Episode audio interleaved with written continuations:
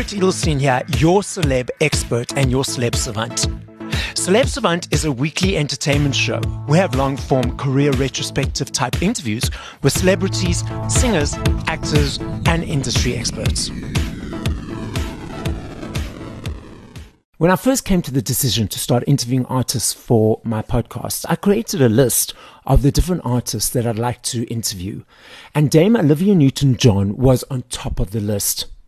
I reached out to a publicist, Michael Caprio, and he said at that time, unfortunately, she was not well and in treatment. He said I should follow up with him in a few months' time, which I did. Michael and I continued to liaise with each other over a period of about a year and a half, and then, unfortunately, Olivia passed on. I decided that I wanted to interview Michael for the podcast as a tribute to honor Dame Olivia Newton John's memory. Olivia Newton John was a British and Australian singer and actress. She was a four time Grammy Award winner whose music career included 15 top 10 singles, including five number one singles on the Billboard Hot 100 and two number one albums on the Billboard 200. 11 of her singles and 14 of her albums have been certified gold by the Recording Industry Association of America.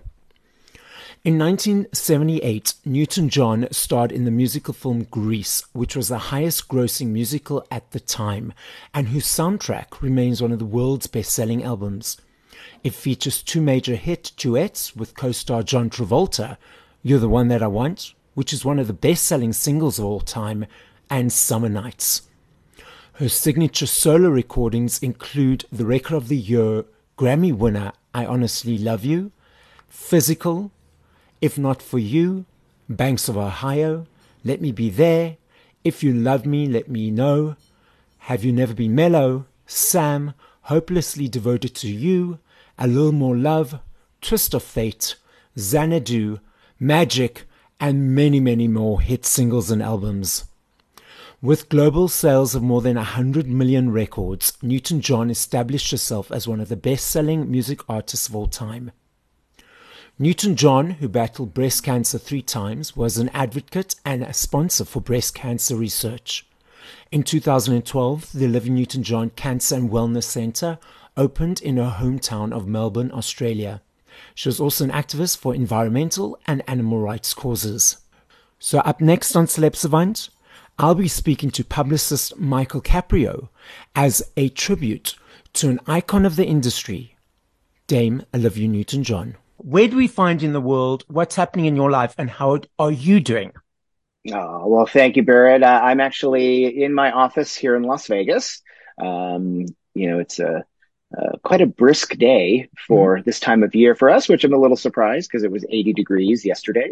uh, what, no global warming though, doesn't exist. Um, and I'm, I'm doing, you know, I'm doing all right. You know, it's as everyone has experienced some kind of loss. Uh, yeah you know, it's it's not been easy. Um, uh, this time of year is always weird because it also happens upon uh, the anniversary of my mom's death. So yep. um, that's uh, it's going to be my first one, you know, without having her as my support here. So yep. Uh, don't know what I'll be like on May fourth. I'll be sending you lots of love and positive and all that ah. healing energy. So, you. as you guys heard in the intro, Mr. Michael Caprio is the or was the manager for the brilliant Miss Dame Olivia Newton John. So, Michael, tell us when did you start collaborating and working with Olivia?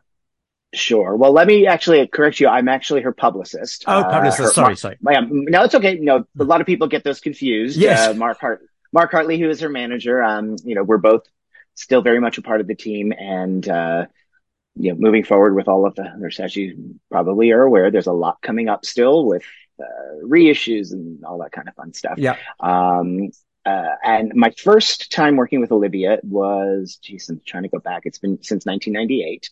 Um, I actually was Didi Conn's publicist. Um, oh, and yes.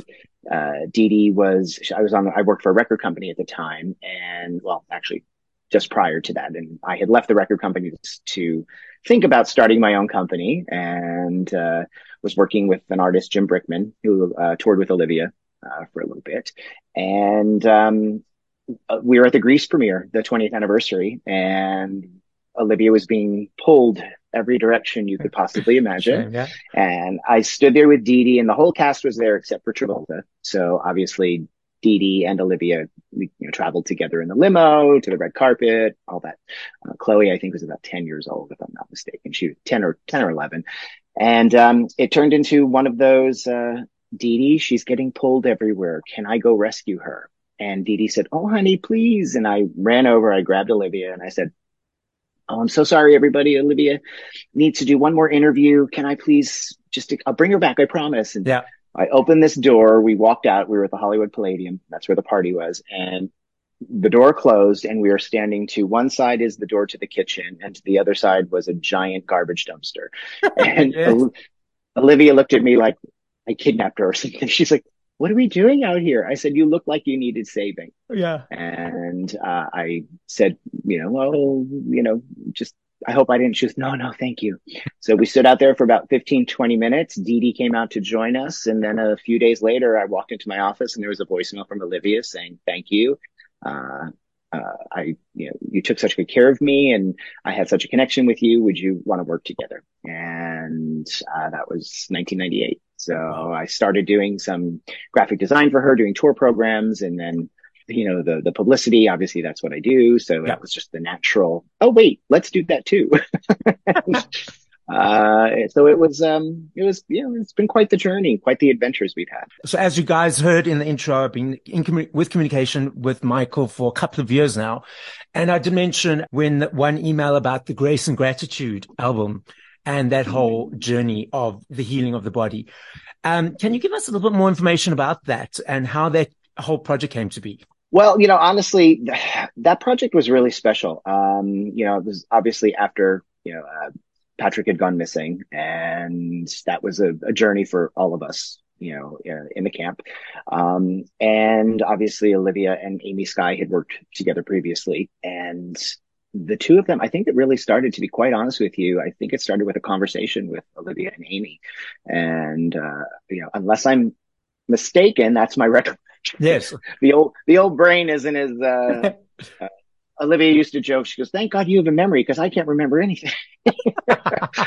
so yeah, uh, it was around that period. And, you know, it really just, it stemmed, I think, from that conversation and obviously the situation we were all dealing with going through that loss and the discovery of the, you know, power of your inner self. And that was something Olivia was very, very much in tune with. You know, you, you, you could always tell, and again, Olivia, not to be crunchy granola or, you know, super spiritual, Olivia truly, I mean, I learned a lot from her because she was very much about if you think it, it will happen. Yeah. So, um, so grace and gratitude. I mean, personally, that's my husband and my probably one of our favorite albums. I mean, of course, I love all the pop, you know, physical and, you know, uh, uh, all of, the, you know, totally, totally hot's my favorite album, you know, and, uh, I think from that, a lot actually changed in her life musically, which, you know, I, I celebrated because I just saw her come to a whole new space. And at that point, I've only been with her for maybe eight years. I can't do the math mm. very well.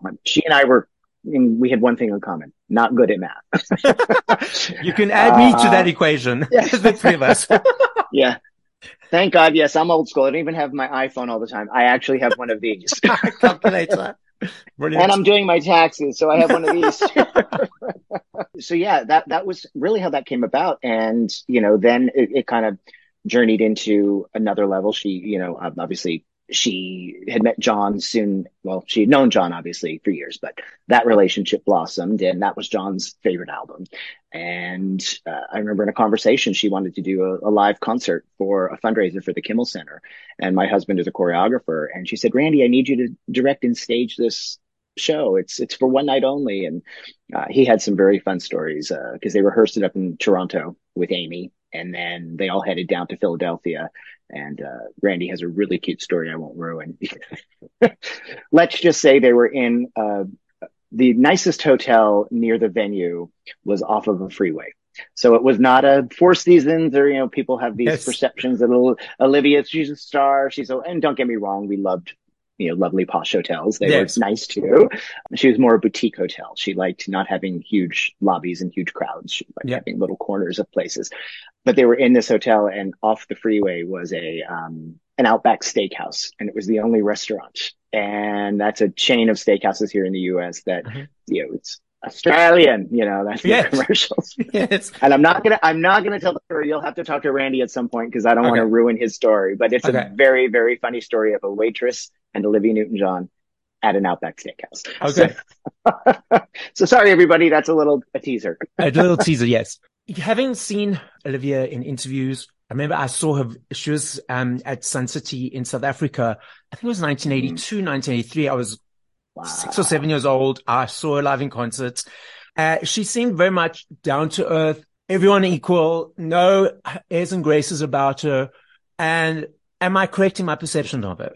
You, you are correct times a thousand. Yeah. Um, when anybody would ever say to me, and it's been, it's been kind of emotional. Recently, they just did a, uh, there's a Nevada Ballet Theater does this Woman of the Year event here in Las Vegas. And a few years back when Olivia was doing her residency, they honored Olivia. Um, so this year when they, they were honoring Lea Thompson, uh, the actress from Back to the Future. Uh, yes. Who knew she started as a ballet dancer. When they were doing that, they did an entire section this year as a tribute to Olivia and they replayed some of her speech and some of the video. And people would say, Oh my God, I just saw Olivia's tribute. Was she really that nice? And I said, guys, look, she, if you were a, sitting here with her and having a conversation with her, she would not be want to be talking about herself. Yes. She would be asking you a question. If you said, well, what do you do? I'm a plumber. Oh my God, that must be interesting. How many jobs do you do each day? Like she was very much interested in what everybody else had to say, not she, she's like, I know about me. I don't need to know about me. I want to know about you. And that's who she was. I, I mean, and, and, it, and it may sound like, you know, you know, oh yeah, sure, sure. No, that really is who she was. I mean, there was a time we were in Australia. We did a, um, what we were we down there for? Oh, we were down there. I had booked her to do, uh, Mardi Gras in 2008. Yes. And it was quite hilarious because, you know, I'm not a night owl. She's not a night owl. Um, this, Are you, you know, we get on that. I'm the same as you guys. yeah, carry on. yeah, yeah. I'm that crazy person who wakes up at 4:30 in the morning, and you know, but by seven, I'm in my my sweatpants yes. with a glass of wine, watching Wheel of Fortune. yes, got you. There we go. um, uh, I, am a total game show nut. You yeah. know, if you get me Wheel of Fortune and Prices Right, I will win. My husband keeps telling me, "Go on these shows, win us some money." but yeah, she, she um my mind totally went straight off the, the subject. So you uh, went to was, Mardi Gras? oh, Xanadu. Yeah. So yeah. Mardi Gras. So we're at Mardi Gras and I don't know if you know much about it, but they do this huge Mardi Gras parade, uh, in downtown Sydney on George yeah. Street. And they had put us up in this VIP. It was like a, I think it was some restaurant that they had closed. You know, the Mardi Gras team mm-hmm. obviously reserved it and had a giant balcony. And we were out on the balcony looking down, watching the parade. And as out there watching the parade, we hear Livia and we turn around and it's Lorna Luft and Lorna had done Grease 2. Exactly, yes. With Matt. So Olivia yeah. knew Lorna from, from Matt in Grease, uh, in Grease 2. So, and she was there doing some cabaret show because it was Mardi Gras, was gay, oh, you know, Judy's yeah. daughter, you know, Judy Garland's daughter, let's do it. Exactly. And then we hear Livia. And of course, you know, we're used to that, but you know, not always the same people. And I turn around and it's Baz Luhrmann and his wife. so we watched the Mardi Gras parade with Amy Sky. Amy was there as well. Um, and then at nine o'clock, my little alarm went off, 9 p.m. And I said, okay, Liv, the alarm just went off. She goes, oh, okay. Oh, but this is so much fun, but okay, let's go. So we went back. We got in a limo. It took us back to the hotel.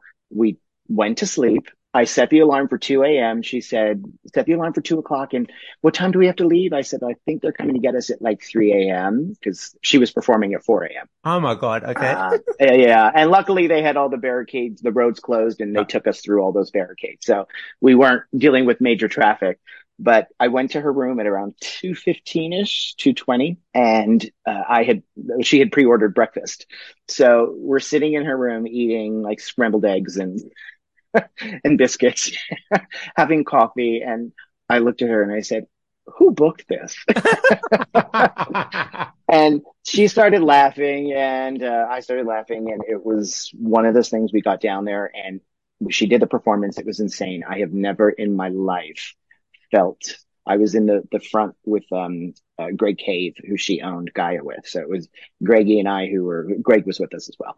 Uh, so I was sitting there and the minute she walked out, 20,000 gay men without shirts on, with their arms in the air, dancing to Xanadu. It sounded like there were a thousand lions behind us. I have wow. never, I'm getting goosebumps just telling the story. Yeah. And so that was a moment when it was done, we went up to the VIP section and there were maybe about 50 people up there. Um, you know, Kathy Griffin was up there, Lance Bass, uh, I think Carson Kressley was up there, but all these uh, gay icons or performers yep. or, or LGBTQ allies, they were all there from the US. And I remember the first thing Olivia did was, you know, they started taking pictures. And the first thing she said when pictures were done, she says, now, does anybody else need a photo? Is everyone okay? Okay, okay, okay. And she wanted to be sure everyone had a photo before we went and had a drink and watched, you know, the rest of the, the parade. Yeah. So she was very much about other people. It wasn't, yes. It wasn't, oh, look at me, look at me. And of course, everybody was fanning over her and, and, and lovely, you know, not in a stalker crazy way. And yes, yes, yes, yes, as well. Um, just in a very loving and, and the thing about her fans, and I will say, and she would say it all the time. She said, how blessed am I that I have fans who are just lovely people. Yeah. Um, and don't get me wrong, there's the odd one here or there. I mean, everybody has those, yes. and, and we knew who they were. but she, even with them, she was always, you know, kind and sweet because it, it is truly her mother. That's how she was raised. Her sister, everybody was that way. You know, her her sisters, her nieces, her nephews, the, the whole family. It's it's a I think it's a Newton John thing. yeah. You mentioned Xanadu. Now, I love Xanadu. I've watched it 50 million times and I know the, the crit, the, the critics, uh, you know, panned it, even though the, the music was so successful and the songs were number ones on the charts and that. Besides Xanadu, there were a couple of other things in her career that were sort of panned or, you know, looked at negatively by the media or critics. Did it, that ever mm-hmm. get her down or did she say, oh, whatever, just, I'm um, doing my best and let's just carry on and go for it? Well, you know, I wasn't with her obviously when Xanadu came yes, out. of course, um, yes. Yeah. I, I, I, was in junior high school. I, I, I, was 12 in 1980, so. yeah, I was. Um, yeah. Okay, this interview is now over. um, you know, I, I think back in the day, it probably hit her a little more, but, you know, since I've been with her, I mean, again, that was 98 the only time she ever spoke about Xanadu was always about how much she loved the music. Yes. You know, she always, she had acknowledged that the movie had script issues and, you know, every day they were getting different script pages, which is never, I don't know how many people know about movies, but when you're getting changes to script pages every single day on set, that's not a good sign because it means the writers and producers and directors are not happy with the direction it's all going. But Olivia, you know, I'm sure at the time was positive. It was it was a great time in her life, obviously. Um, as she would call it, it was her Britney period. You know, uh, you know, later in you know in the years, you know, recent years, last you know, fifteen years, you know, obviously with the Xanadu Broadway musical, uh, a friend of mine is the publicist who handled the show, and he called me. He goes, "Oh my God, what's it going to take to get Olivia here?" I said, "An invitation," and you know, um, and they were very lovely. I, I think they made a, a, nice donation to her Cancer and Wellness Center in Australia, and uh, Olivia, and this goes back to who she was. She said, "Oh well, we have to make sure John Farrar is there." This wouldn't have happened without John. So yeah. John, of course, you know, they invited John and John joined us. And it was, I, I, remember that night was just magical because her whole team was all family. I mean, it's one thing when you're working with someone and at the end of the day, you're like, Oh my God, get me away from this person. I need a drink. Yeah. with, with Olivia, it was completely opposite. Everybody on the team, um, we don't call the team, everyone in the family was, we could work really hard all day long.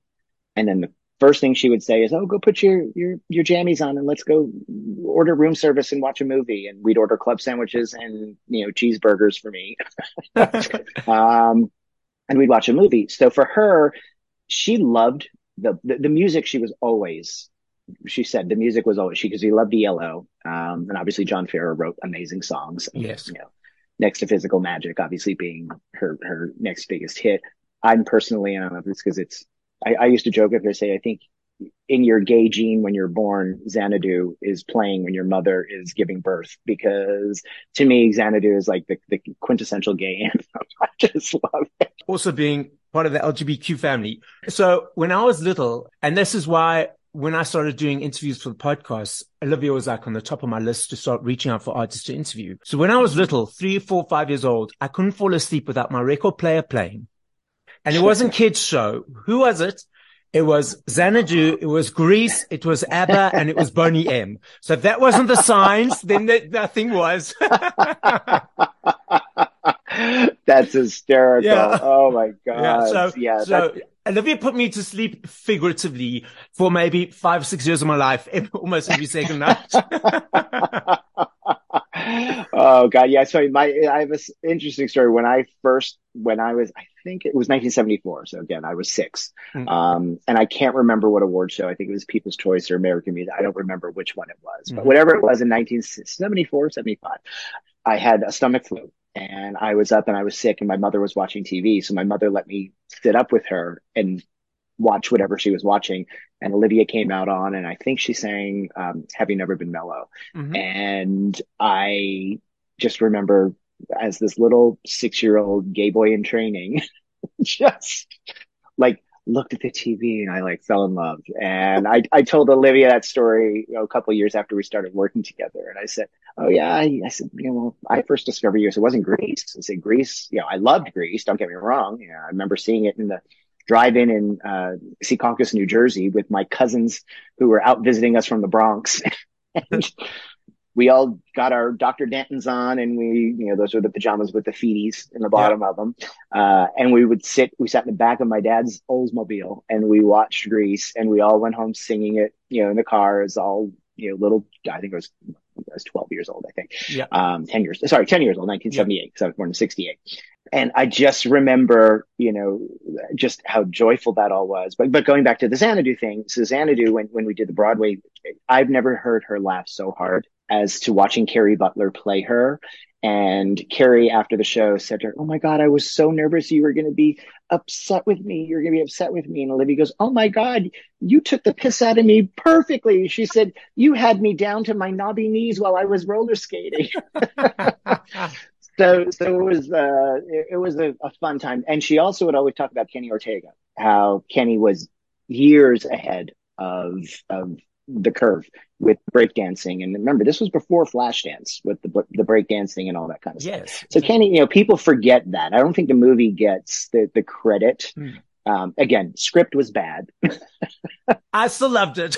no, watched it yeah. Oh no, listen, I, I yeah. love it. Look, you know that that's a movie that no matter who you turn it on, and it, it's that oh my god it's i work with ian ziering as well and ian did a series of movies called sharknado it's so oh, bad yes. it's good yeah. you know it's so it's so bad it's good like you can't stop watching it but again the music was always there and john farrar wrote an amazing you know bunch of songs for her for that um and you know again i think you know she she celebrated that it became the cult classic not just on stage but you know i mean they i don't know what they do uh, in your part of the world, but you know they do these screenings here in cemeteries, in okay. in in art houses. Yes. You know the Hollywood Cemetery, Hollywood Lawn Cemetery did uh, a screening of it. I think it was last year. I think it was last year after she had passed, and you know it's it's and it's a huge thing. I mean, like thousands of people, like three thousand people, gather in this cemetery to watch. I mean, it's it's like if your movie gets chosen for that, you have literally become a cult classic. Okay. Uh, and she used to go to them. She went to one in Hollywood once, a midnight showing of it, and sat at the back. And uh, you know, and she loved it. She loved watching people be joyful. That was yeah. anything that would bring someone joy was something that brought her joy, and I think that was the most important thing in her life, next so, to Chloe. Keeping her legacy alive. Mm-hmm. What's the way forward? Well, honestly, um, you know, I, I just returned uh, from Australia, as you know, um, where you know I helped produce the state memorial, which is the most important event that I've ever worked on in my life. Mm-hmm. Um, I wanted to be exactly what I think I that she would have wanted it to be, and I think I I, I nailed it. I hope.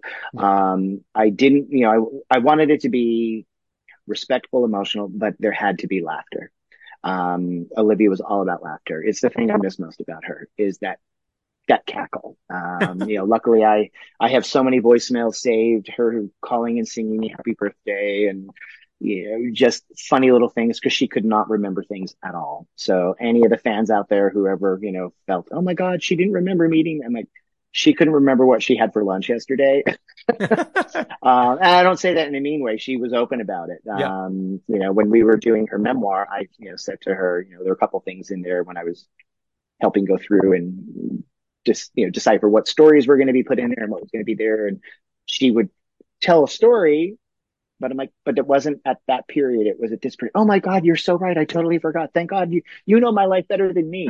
um, and between myself and, and Dana, who, know, she's been with her longer than She's been with her since uh, we hired her when she filmed Grease, so okay. summer of 1977. So uh, Dana, you know, she was her right hand uh, through most of it.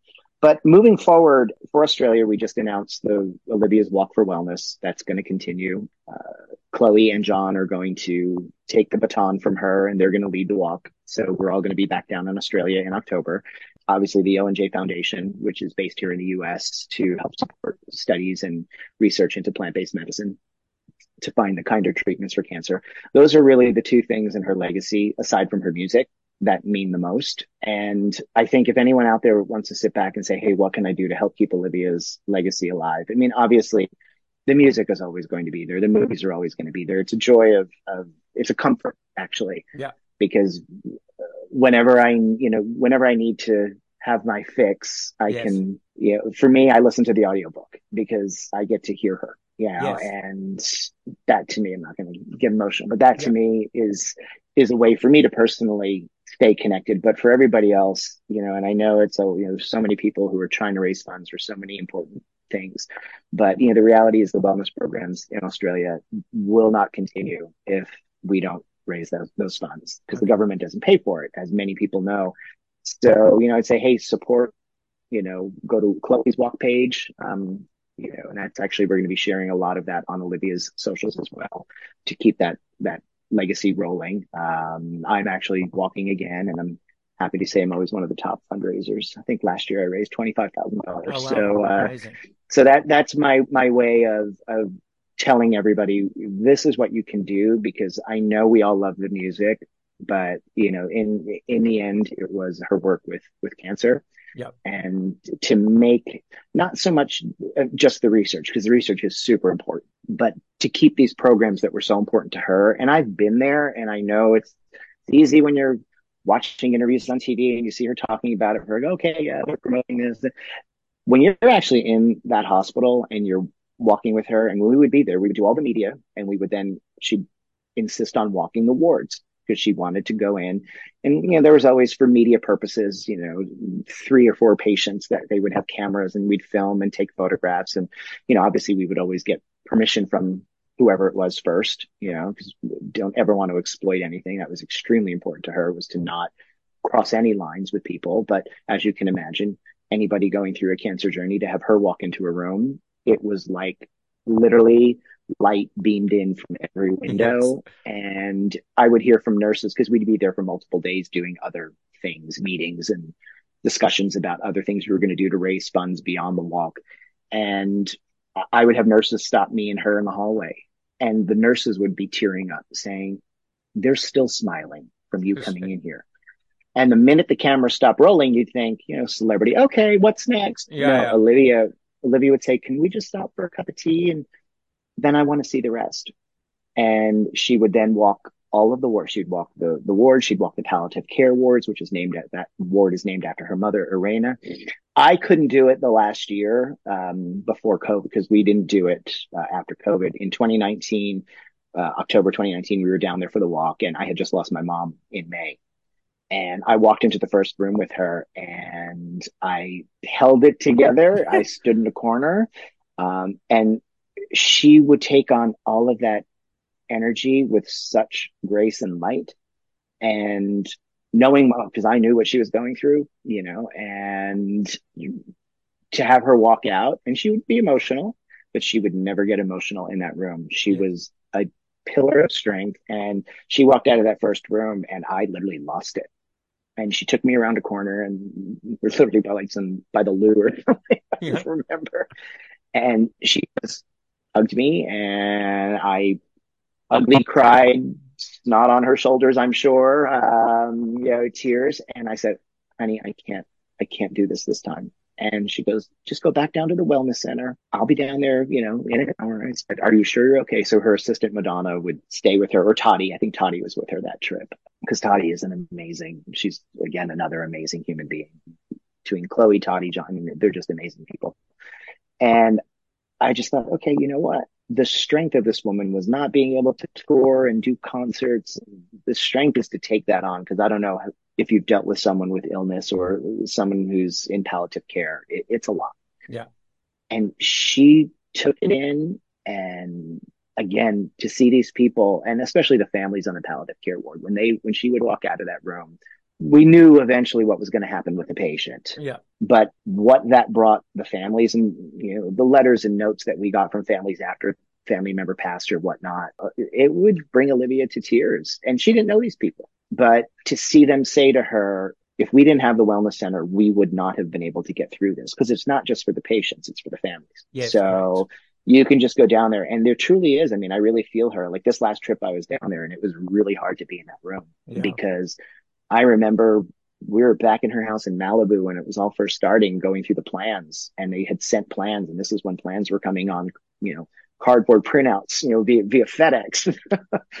and there were these arched windows, and there was one plan where they were going to block off a couple of the windows so that they could do these giant art pieces, and then their archway windows. And she said, "No, no, no, no, no, no, no, not this one. We need light." The wellness center needs to be filled with light. Yeah. And that's who she was. She was filled with light. And that's, that's, you know, that's how I'm always going to remember her. And my job moving forward is to keep the legacy of the, the wellness center, to keep the legacy of the, the foundation here, because plant medicine was such a huge part her, her recovery and her treatment. And of course, her music. I mean, look, you, all you need to do is turn on her music and for me, yeah. You just smile. Oh, I was going to say, yes, absolutely. Yeah. And that voice. Yeah. And I couldn't, and I'm going to be honest with you, I couldn't listen to her music probably up until just before the memorial. Yeah. I'm still getting emotional. Yeah. So before we both uh, burst into tears, as a final message to the listening audience, what would you like to say? Just thank you for always being there for her, whether I was with her when you met her or whether I was there when she was reading your letters or whether I was there at a concert watching you all just throw her love, you know, just keep that going, keep that alive, you know, um, know there's always someone who needs light and just be kind in a world that is unfortunately not very kind right now. Mm. And, you know, I, I look to her and, and my mom, the two of them were it was all about kindness. My mother used to always say to me, and Olivia was exactly the same way, be loving, be kind, be forgiving. So, you know, if we could all do that and like I said, just, you know, support, support the mission moving forward. You know, Chloe has a long road ahead of her and she is through the difficulty and through the darkness. Her mother is bringing her light. Um, I'm watching her. I've known her since she's a little girl. She's blossoming into this amazing woman. And like this walk for her is like carrying on her mama's torch and I want it to be successful. So, you know, you know, donate to the pages, you know, support it, share it. If you don't have the funds, a dollar, you know, if you don't have a dollar, share it on your social media because, you know, people are going to buy the music. Um, you know, we've seen that. We've seen, you know, there's new music, you know, coming as you guys have seen with the Dolly Parton duet with the Vanessa Amorosi. There's another new song coming that has not been released. Um, and there's a lot more music coming with Primary Wave. we we've got, you know, four or five more projects through 2024 and I think a couple more after that. So just be kind. You know, that's, that's, that's what she would want. She'd want you to be, be kind and, and be loving to everybody.